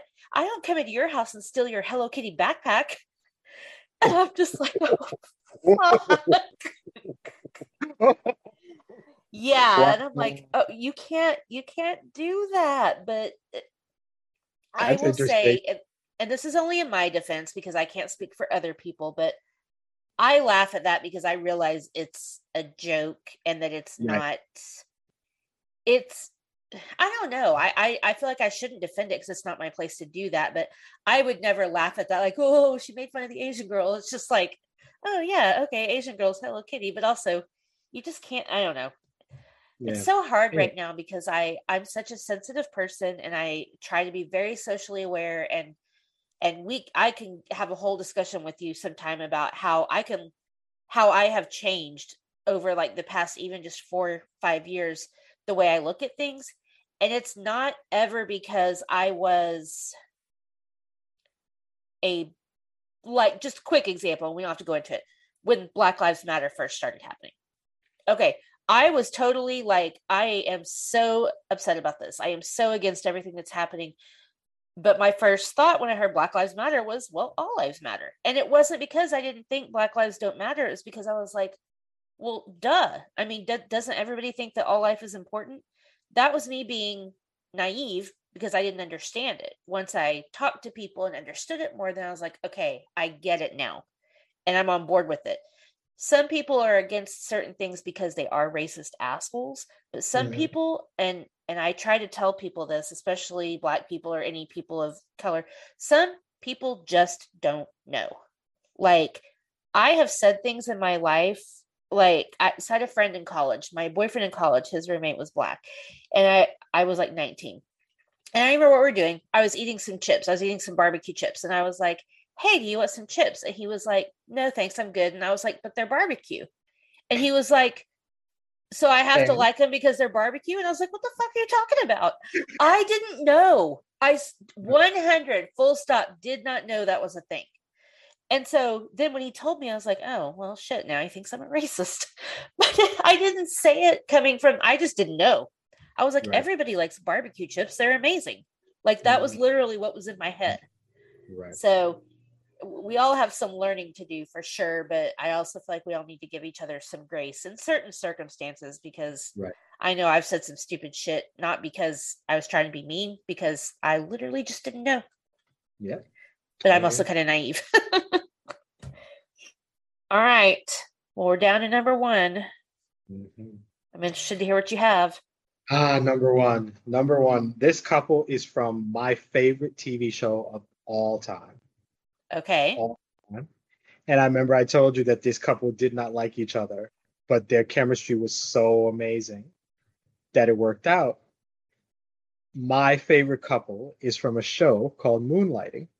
Oh, yes. And the characters are David Addison and Maddie Hayes. I absolutely love this show. It was so I good. Love, it is the typical 80s. They started it off with a two hour movie and it was popular and they did a show with and they ended up coming with a series. It's Bruce Willis at his best, at his cocky mm-hmm. white guy best. Um, he's a heartthrob, but he's already balding back then. It's like it's funny, but their chemistry was amazing for two people who didn't really connect. It's the it's I have that whole series on DVD and you can't find it. I love that Dang. show, and they dragged it out Mm-hmm. They worked it together. They never got together. Then they got together, and then he was in jail for an episode. And then they brought him, and they did such good stuff. And then when they got together, what do we do now? Right. And and like a season later, it's done. And it's like, oh God, I love that show. And it pisses me. I mean, I can watch it whenever I want. I own the show. Right. But with Bruce Willis and his sadly Ugh. with his health being a struggle. That show should be on Netflix or somewhere so people can watch it. They had such great episodes. They did like Taming of the Shrew. They did yeah. great. Oh, they did great episodes. It was so much fun. So yes, so David Addison, Maddie Love Hayes, best TV couple for me ever. Yeah. I 100% agree. They need to bring that shit out on streaming because I haven't mm-hmm. seen it since it was on, other than random episodes here and there. But I remember that I really loved it.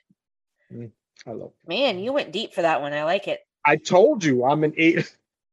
when we talk about the uh, honorable mentions, yeah. I've got some pull out. So uh, okay, I have some more '80s ones as honorable mentions, but um, okay. Well, hopefully well clearly you don't have my number one but um i brought somebody else on to talk about my number one. So oh god. Oh god. If this is what i think it is i'm going to be so disappointed. Oh god. What, okay what's the number one what couple do you think Let's it is? If jeremy's coming on it's got to be something will smith. So I don't know. If, if, it's Fresh Prince. Oh my God, I'm gonna accidentally hang up. So let's just see well, what if it's Phil and Viv? Oh my god. Um, Are you hang up on me for Phil and Viv? No, if it's Phil and Viv, then that's fine. What but if it's, if it's Jeremy, if it's Jeremy, then it has to. it's so Will and Lisa. Really? Is it Will and Lisa? Okay, Jesus. Like they weren't together long enough to be. no. Wow. I just I heard about how much you hate Will Smith, and I was told to punk you on this episode. So Dre was supposed to be here too. Yeah. Oh my god. And it's early at his house. Why isn't he here? Must be doing something with his girlfriend, wife, mm. whatever, where she is. Yeah, I, I, wow. I, I don't know how you can hate Will Smith that's a whole that's a whole yeah. different episode. Okay. And All I mean, right. if you decide to do it, we certainly can. No, but um, okay. Yeah, that's also thing. But are you? is that your couple? Is that number one? No, no, okay, no. Okay, it's not. But um, I see. Yeah, there wasn't really a good way to do this without you. Oh, donkey. he knows I want one. Um, yeah, there wasn't really a good way to do this without, um, but they really just wanted to see your face when I said Will and Lisa. uh, yeah, they're like, you got to tell them that. You got to put, put them on your list. I was like, okay. It's good to have friends in sit places. Exactly. Mm-hmm. um, no, my number one is actually another one that is similar to Jim and Pam, except that they were together from the beginning. But as their relationship went on, especially towards the end of the series, they showed some hard stuff, and I really appreciated it. And also, they're just really my favorite two people on television ever. Um, that again, reminding me of my own relationship. Um, it's Marshall and Lily from How I Met Your Mother. Respect. Okay. Um, okay. Marshall is me, like totally. Like and, and my husband's a Lily. Like again, we're backwards like Phil and Claire, but it's just you know, um, I love them so much, and you know, they have their their relationship issues aren't always except for when she leaves and then comes back like that they have that point where they break up but you know at the end when she wants to move to actually I think it is Paris. And then he takes this judgeship without even mm-hmm. telling her. And they have this big fight and he throws in her face, Well, you just went to art school and dumped me. And it's like, whoa, that was like six years of pent up anger not coming out. And then it, you know, so I liked that their stuff got real, but Marshall is just he's just one of my favorite characters of all time. He's so cute. there's this one episode and I don't even know what they're talking about. He's talking about squirrels and he's like, that squirrel just wants to go back home to his wife or whatever. And she goes, Marshall, squirrels don't get married. And he looks at her full serious and goes, How could you possibly know that? and that's the kind of shit I say. Like my husband will be like, Fish don't have feelings. How could you know that? You don't know? How do you know squirrels don't get married? So they're just yeah, they're the best. They're that, my favorite. That's a good couple. I I watched so many clips and stuff from that show because because I am just an obvious 80s kid. Mm-hmm. Neil Patrick Harris. Yet. And I just I see him and I see him as a young doctor walking around in a white coat. So I always see him as different and he's a stud in that show. He's hilarious. Yeah, to me, that couple almost fits in to the hot wife, regular looking guy thing. Because they even, I feel like there was even an episode they even talked about that. Yeah. Like, I forgot how they described it, but in a couple, there's always like the really good one, and like, Yes. I forgot how they described it. And apparently, she's the hot one, and he's the one that's she's settling for him, that type of thing. Someone settles and someone reaches. That's how they describe it. Yeah, there's a Exactly, right. reacher and a settler. That's what it is. Exactly. Exactly. So that when I, s- to me, that's what I see. But they, she's phenomenal. He's a phenomenal. The whole Yeah. scene with him and his dad dying, that whole that Oh, episode, God. to me, that episode because I've watched clips how they show the countdown and everything. To Yeah. me, that's the episode. Remember, I was telling you every show has Yes. one. I That's the one eyes for me. Brilliant. It's That- brilliant, and the fact that he didn't know that he just Yeah. had to just respond is amazing. Also, um, I like that. I like them as a couple. I, I, it's in, yeah. I have to agree. I didn't really, I, I didn't really think about them that much because I, I revert to old school because I'm just an old soul, and I feel like nothing is really great now. So I always revert back Yeah, I to stuff I remember. But yeah, that's a good couple. They, I, I agree. They just have so many amazing moments, even when they're just really like, you know, just little quick ones. Like, um, there, there's an episode where Barney is trying to, some girl is like trying to sabotage him. And so he's trying to remember like the girls he slept with. And, and, um, he says something to, I think he says to Teddy, goes, don't tell me you're not the kind of guy who doesn't keep a list of all the girls he slept with. And Marshall goes, I have one. It's my marriage license. And then him and Lily Mm, high five each other. Oh, Yeah. and they do show some tough things. I mean, you know, that again, towards the end is when they get into the really tough stuff. But, you know, it's just, I love Marshall, and he is so much like me that I think that's why I like him so much. You know, again, he's a dreamer. Mhm. I'm a dreamer. Lily's very New York. She's very hardcore. She's like, you know, whatever. So I think, you know, him, Minnesota, and her, New York, they're just super cute. I would recommend you watch How I Met Your Mother. I would say it is, they took the Friends mold and then transitioned it into something else. Something Um, better. Something better. It's better. I- you know it. NPH. NPH. It's better for the time that it's in. I think Friends was amazing for its time. Friends doesn't hold up as well as How I Met Your Mother does. Yep. Um, but yeah, it's it's it's definitely a better representation of New York, in my opinion. Not that I've ever lived there, but I think it's a better. It's a little bit better, and the and the characters are very. They're a little more versatile, a little more or a little more diverse than the Friends characters. There's still the, you know, you've got the the Ross, the Joey, the you know Monica and Chandler. I would call Marshall and Lily, but um, but it's different and it's it's really funny. So I'll definitely watch. I've watched enough stuff where it's hilarious where I would definitely give it a shot. I can do is phenomenal in it, and He is. I He's amazing. I quote that show a lot. So One word. Slapsgiving. yes, Slapsgiving is a real holiday in my house. That bit is really funny. I respect that. I respect that. Yes.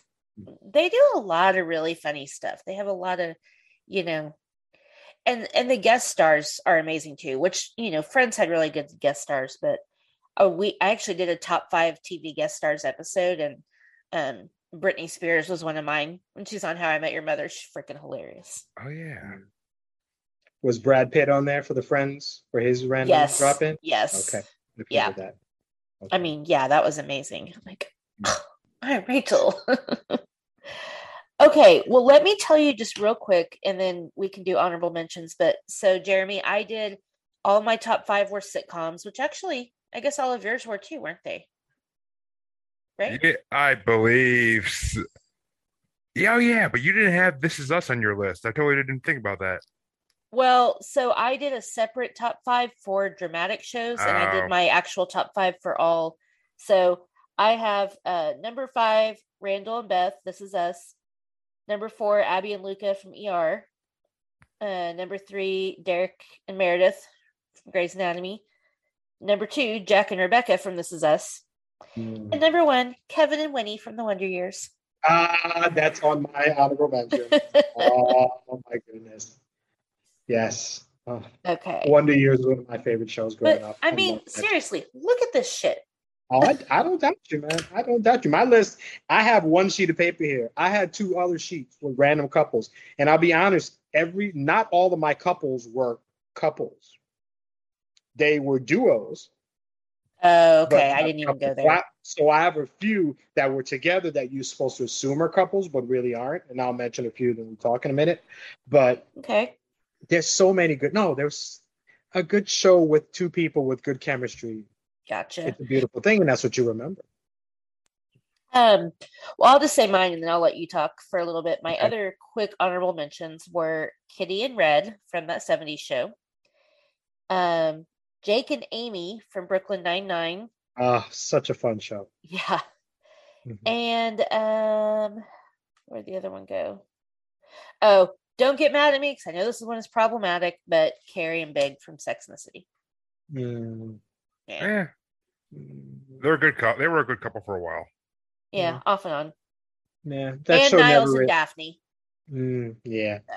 Okay. Uh, let's see. So we already talked about Heathcliff and Claire, so they were on my honorable mention. Number six for me, like for me, between anything but love and this. This is long before you because I'm 74, but this is even before I was. Okay. Did you ever watch The Odd Couple? Yeah. Oscar Madison and Felix Unger, who were not a couple, but they were essentially together. So, and the fact that they were odd couple, I thought they were brilliant together. That's two first the movie, and then they were brilliant. They worked off each other so well. So Yeah. that's Jack Klugman and Tony Randall. Loved them. Okay. I had not, yeah, I had Niles and Daphne, of course, from Frasier. Mhm. I had Overton and Sinclair from Living Single Oh, yeah. because I loved them. I had now this one is interesting. I had Corey and Topanga, of course, from Boy, Boy Meets World, but to me, they weren't the best couple on that show. The best couple Yeah. on that show was Corey and Sean. They that friendship was like Oh, okay. unbreakable. They like even when they did Girl Meets World, even when they did that, it was like it was obvious that that was Sean was his the love of his life. In all honesty, Right. Very much that friendship was just iron tight and he was there for everything so i love that did you ever watch kate and Allie? Yes. I loved Kate and Allie. kate and Allie's and they weren't a couple but they were two friends living together so i Okay, love well, that. And Shirley then. yeah yeah but i didn't love them as a couple honestly nah, i don't know she was Yeah, scampy Kate, I loved Oh. Kate and Allie. i did i love that little piano intro I, when you're ready to do theme songs i'm your guy too Oh Um, yes, I that is on my list of lists. and the last couple that i have on this list is archie and edith bunker Why I oughta. I I love Yeah. them. He was rough, but when they when they when sh- when they killed her off the show, brilliant, absolutely. When oh he was, you hated him so much, but like Yeah. When she died, it's just visceral. Like I feel it. He was Carroll O'Connor was amazing. That show. Yeah. Oh, and I had a lot because then we, I mean, I'm I'm so bad with this because I'm watching this and I'm like, we could talk about spin-offs because All in the Oh, Family yeah. has three show spin-off because that's Maude, but there's the Jefferson. That's a good couple too. hmm But then I'm like, it's good times, but that's a couple too. Right. You know, like there was so many couples, but I'm like, I have to narrow this down to like my last hundred. I have to have to pick a regular number. But for me, um, the odd couple was was was like 5 A because I thought it I was like it. But yeah, but that was my group. Um. Uh, the other one I, I had two from Full House, which was Jesse and Becky and DJ and Steve, and then Ah. Fuller House because they're together on Fuller House. And Okay. I, I will go on record as saying Candace Cameron Bure is not one of my favorite people, but I love DJ Tanner. So Mm. My crush on Crushgasm. Ah, Um, Crushgasm. oh yeah, yeah. I remember that one. Yeah, that was a good episode. that was a good episode. Yeah, I didn't think about that. It's a lot of those 80s shows. There were some Yeah. good couples. Like Perfect Strangers had some good couples. yeah. um, you know, Family Matters with Steve, Mhm. but not with Laura because she was terrible.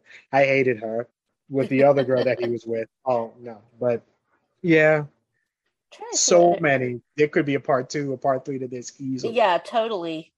Mhm. Um, had Sheldon and Amy from Big Bang Theory, who I love. Mhm. Um, I have to read Casey's real quick because I told him I would because he he was supposed to be on and then um, Right. he had some car issues. But Okay. so he had um, number five Meredith and Derek, number four Jim and Pam. His is very close to mine. number three Phil and Claire.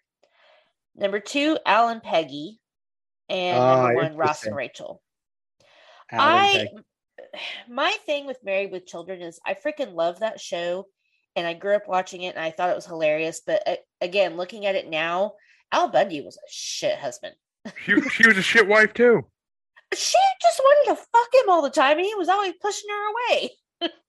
no, she was a brat. I I agree. But and that's why like we were talking about Modern Family, how he, you know, he comes in with sort of that still kind of Al Bundy-ish demeanor, but he's not a total dick. Like he's a good guy, but he's of his generation and he's Mhm. married to this woman young enough to be his daughter. So it's very interesting. Um and then Katey Sagal went on to be on um we were talking about killing somebody off. Yeah. Uh 10 rules 10 for dating my teenage daughter. Oh. You know, when he died and it was just like, oh, how are they gonna do this? And I thought they did great. I love her. So she's phenomenal. Honest, that's a whole other thing. Like heartbreaking moments on TV shows. That's another top five thing. That was Ugh. rough because yeah, I loved him. I mean, I grew up watching Three's Company. yeah. and to see these shows and oh when and he died I was not ready. what- oh and i'm like how are they going to do this? Because we know he died like mid-season. How are they going Right. to do it? Because i'm a west wing fan. I'm a huge i'm Yeah. a monster west wing fan. So the same thing with john spencer. How do you account Yeah. for him? And wow. And this is my and i can't remember her name because i'm terrible. The girl from um who was the daughter on uh 10 ways? She was on oh, oh. I can't think her because Yeah. I'm terrible. I don't know. I, The- no, I can picture her face, but I can't remember her name either. I'll yeah, she was. Oh my God, she's on Big Bang Theory. I can't Yeah. think of her name. Kaley Cuoco. Kaylee, Kaley Cuoco. Kuko. There you go. Thank Kelly you. Cuoco, who was great on that show. She was so good in that episode when she loses her dad and she just breaks Oh. down. And like, oh, that was hard. To me, it's it's tantamount because on Good Times they had to kill off James. Hmm And when they did that, and that was one of those, I don't like the run of the show, so he has to go type of thing. And the way they did that, no one saw that coming. No one saw that coming. Yeah. Brilliant. Really good writing is fun for me. So I remember yeah, that. I agree. Yeah. So that was that was amazing. Another unpopular opinion: best couple from Dawson's Creek is Pacey and Joey. Oh, that's what I was gonna say. Yeah, everyone's like, Yeah. "No, Dawson." Like, no, Mm-mm. Oh no, no, no, no, no, no. no. The only good couple. I love shows like that where it's the easy guy, guy, girl in between the guys. No. ruin the friendship, but the guy ends up with the other, the girl ends up with the second guy as opposed to the first one. I like that idea. That I think they went the right route. Yeah, I agree. Which is also why I had Jughead and Betty instead Yeah. Of Yeah. instead of Betty and uh, Archie. No, Jughead and Betty are the shit. They're they're the the Mhm. dynamic duo. Was uh Fry and Leela on anybody's list?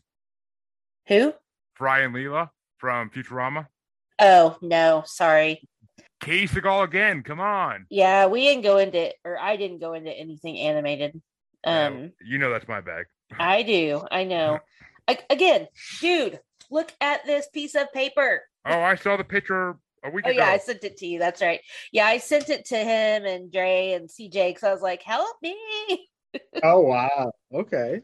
Right. Um, hey, send me a picture of that list. You know, when this is all done, I'm interested to see if there's any names you didn't, that you didn't mention here. Um, yeah, I mean, I had a lot. Um, I had Nick and Jess from New Girl, Okay. and you know, just yeah.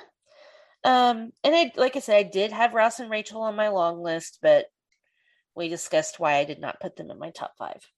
Right. So, yeah. Well, all right. Well, that was a lot of fun, and um, yeah, we've been talking forever, but I'm cool. I'm excited about it. I think people are have to get used to the fact that my episodes are long. Like I try to I used to try to edit them down and now I'm like I like all the banter and the talking Yeah. and you know what? If you have to break it up into two or three times to finish it, I'm cool with that. I Um, agree. Yeah. We we went on some tangents, but I think they were worthy conversations and I'm definitely not going to cut them out. So Agreed. That's good to hear. I'll be happy to hear it and hear it back. Oh, and I can't- love talking. Yeah, I can't wait to hear to you. I can't wait to hear Harvey and Sip Libs. Oh, we had a fun one. I I'm think sure. I'm sure. Yeah. But yeah, uh, I can talk TV and music and movies anytime. So you know, don't just relegate me to the you know to the black stuff. Feel free to bring me. Oh, in no. no, you are only allowed to do black stuff. Damn it! Wait, now I'm interested as to what that can entail. Hmm, I'm just kidding. Sorry, I had to. I've I've had a couple glasses of wine. Hey, I just finished off the you know the moonshine, so it's all good.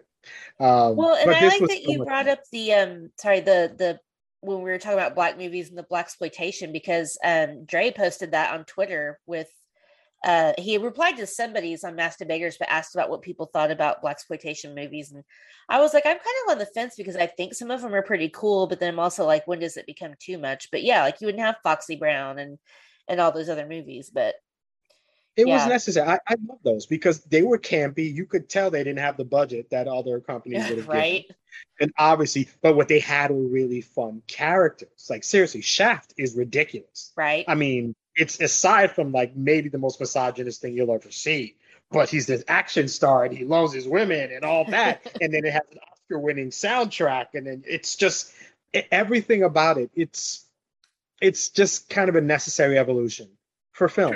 Shut Well, your we have to mouth. Yeah. Yeah. Hey man, it's good. It's good, good stuff. And of course, you would appreciate it because it's your boy Chef from South Park. Yeah. So you would appreciate I- it. It's I- just I, Isaac motherfucking Isaac- Hayes. Yep. You know, a movie I would love to see is a team up with Shaft, Samuel L. Jackson, and uh, Ron Burgundy, Anchorman. Ooh. I feel like they're pers- just a movie where they pursue women. that would be interesting. What? What I heard, was it Donald Glover who said something really fun. I can't remember it.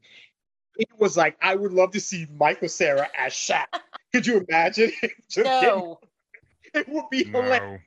No. It would be so ridiculous. I'm thinking about that dorky kid from Juno as being Shaft. Like, what? Oh, because it would be, it wouldn't be Shaft.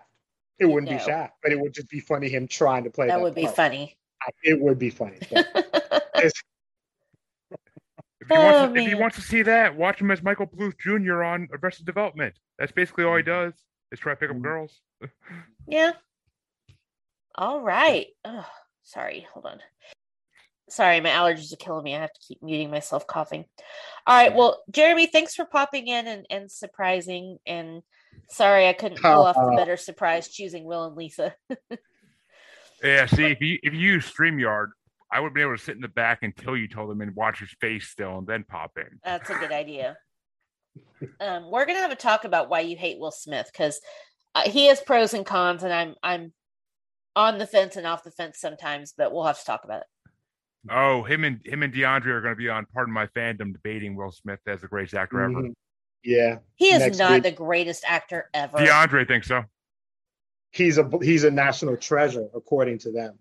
I'm gonna tear these. Oh my god! Oh, have- I gotta, I'm gonna listen to this. Y'all make sure you They go have live no so I can idea. listen. Yeah, yeah. Rocky Rocky doesn't do live, but It'll I be think he's a fantastic actor. He is not the greatest actor of all time. Anyway, yeah, I agree. I agree with that. But Harvey, I was just, I've been looking at you trying to figure out who you remind me of. And I have his face in my head, but I can't remember his name. okay. I'm going to have to message you. uh, What do we know I always from? mix him up. I- It's not Ving Rhames, but I always mix him up with him. But it's not him. It's uh, what the hell is that guy's name? He's he's the cop in Gone in sixty seconds, and he's the Aaliyah's dad in Romeo Must Die. What is that guy's name? no idea. Well, anyway, you look like him. I'm gonna. And Romeo must die. It's not DMX, right? Jesus, no. No, I'm trying. I, I haven't seen Romeo Must Die. I don't know, but that's Yeah. but me either. Me either. Well, I can't do Jeremy, it. you haven't seen shit. So, and I'm not talking to you. I forgot about that. She's mad because I said that Princess Bride's gonna get beat by uh the, the movie it's against in the next round. No, On the- you said Princess Bride was boring. It is. It is not. You're insane. I don't even. I, I don't even understand. Princess another Bride. face. Another face. I- Understand, dude. I don't know what to say about that. It's Princess Bride. I don't. ah. It's Again, we it's grew up watching it, but it's it's adventure and it's it's romance and it's everything. monsters and it's sword fights. What the hell is wrong with you? Watch Lord of the Rings then. It's more So much. entertaining. Ew. Nobody wants to see Um, Lord of the Rings. Delroy Lindo. Oh, Delroy Lindo. Okay, okay, okay. I like It's been bugging me the whole night. I'm like, who does he look like? He reminds me of somebody. You have the facial expressions. You're like, Okay, okay. I'm not okay. making fun of you. I'm just like, No, hey, I'll take that. hey, he, being he's a handsome dude. You're a handsome Oh. dude. So are you, agree. Jeremy? I guess Uh, I already know this. you'd be more thank you. handsome if you liked Princess Bride. It's Uh, not. that- I told. I said it's not horrible. It's just not one of my favorites. You said it was boring. I think a lot of movies are boring. I think you're boring. You know that's not true. That's- yep. He said I need better comebacks. Your face is boring. She tried pulling the "your mom is boring" comeback on me. I was like, yeah, okay. I did. Sorry. All right. Well, you guys, thank you for being here.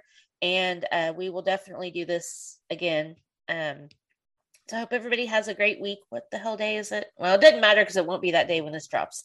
So have a good night. And when life gets tough, just keep sipping. Goodbye.